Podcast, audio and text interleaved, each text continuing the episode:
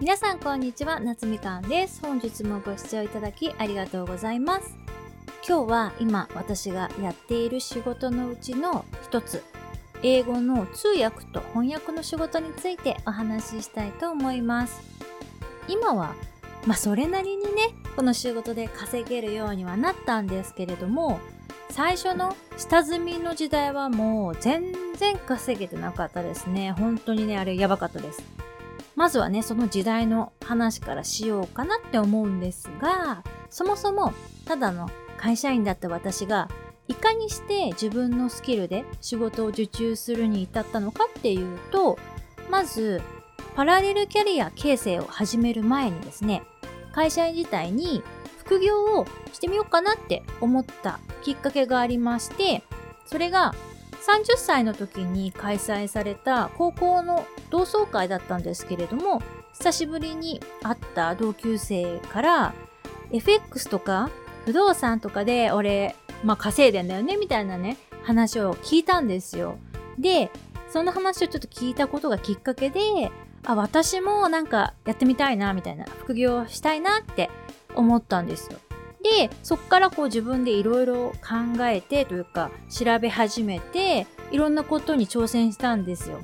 で、これめっちゃ長くなるのでね、詳細は割愛いたしますが、もうその日からいろいろなことがありまして、で、ある日ね、とある物販のセミナーに参加したんですよ。で、そのセミナーがね、まあまあ高額なもので、多分ね、30万くらいしたと思うんですけど、そこで知り合った主催者の人とは別の講師の方と懇親会の時にまあ仲良くなってで世間話していてで私英語できるんですよねみたいな話をちょっとしたらその人が今ちょうど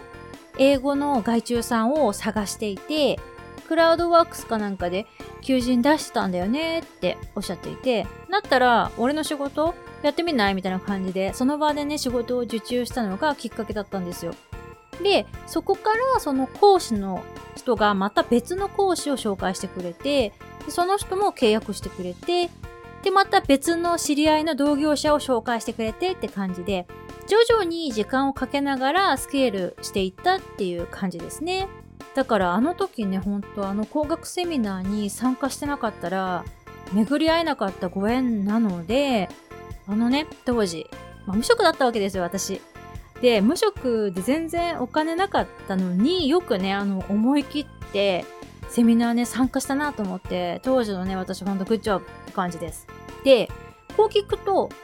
なんか、順風満帆みたいな感じに聞こえるかもしれないんですけれども、最初のうちはね、まあね、めちゃくちゃ単価も安くて、全然稼げない仕事でしたね。まあ、どのくらいブラックかっていうと、あの、1ヶ月ね、翻訳し放題っていう契約で、で、1人1万円で受けてたんですよ。で、これ、あの、最初は2人からね、受注から開始したので、副業収入としては、まあ、毎月ね、2万円じゃないですか。しかもね、毎日絶対何かしらの作業というか翻訳が絶対回ってくるんですよ。で、しかも、その上、たまに電話会議みたいのの通訳とかもやってって頼まれたりとかしてたんですよ。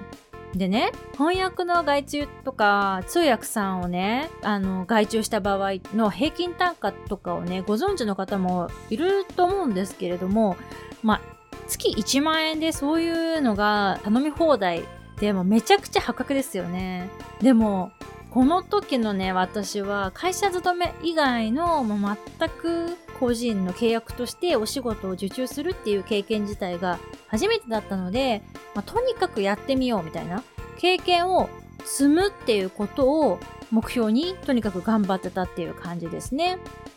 で、その後は広告代理店で働きつつ、その2人から受けた仕事をこなしつつっていう感じでやってて、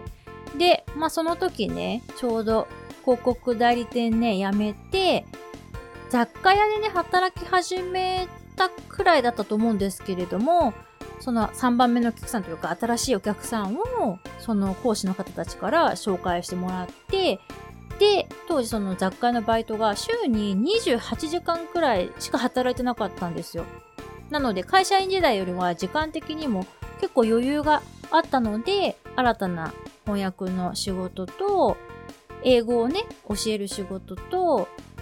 雑貨屋のバイトっていう感じで、この時点でね、3つの仕事に収入を分散させるっていうことができたっていう感じですね。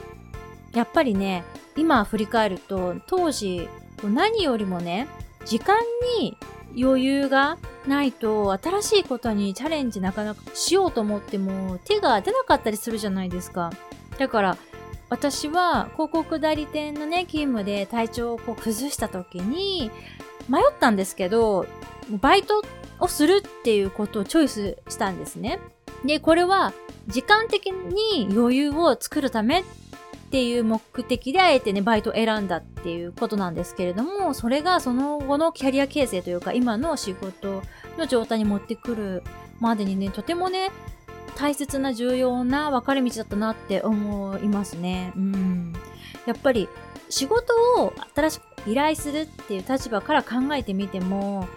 余裕がない切羽詰まった人に対して、あ、この人に新しく仕事任せてみようとか、一緒に働いてみようとかってやっぱ思えないじゃないですか。だから、あの時、その広告代理店辞めた時に、次はもうバイトだなって思って、そのフルタイムの勤務からパートタイム勤務っていう仕事に切り替えたっていうことが、今考えると本当大成功だったなって思いますね。うん。はい。ではですね、他の仕事についてはまた明日以降お話ししていきたいと思います。それではまた次のエピソードでお会いしましょう。バイ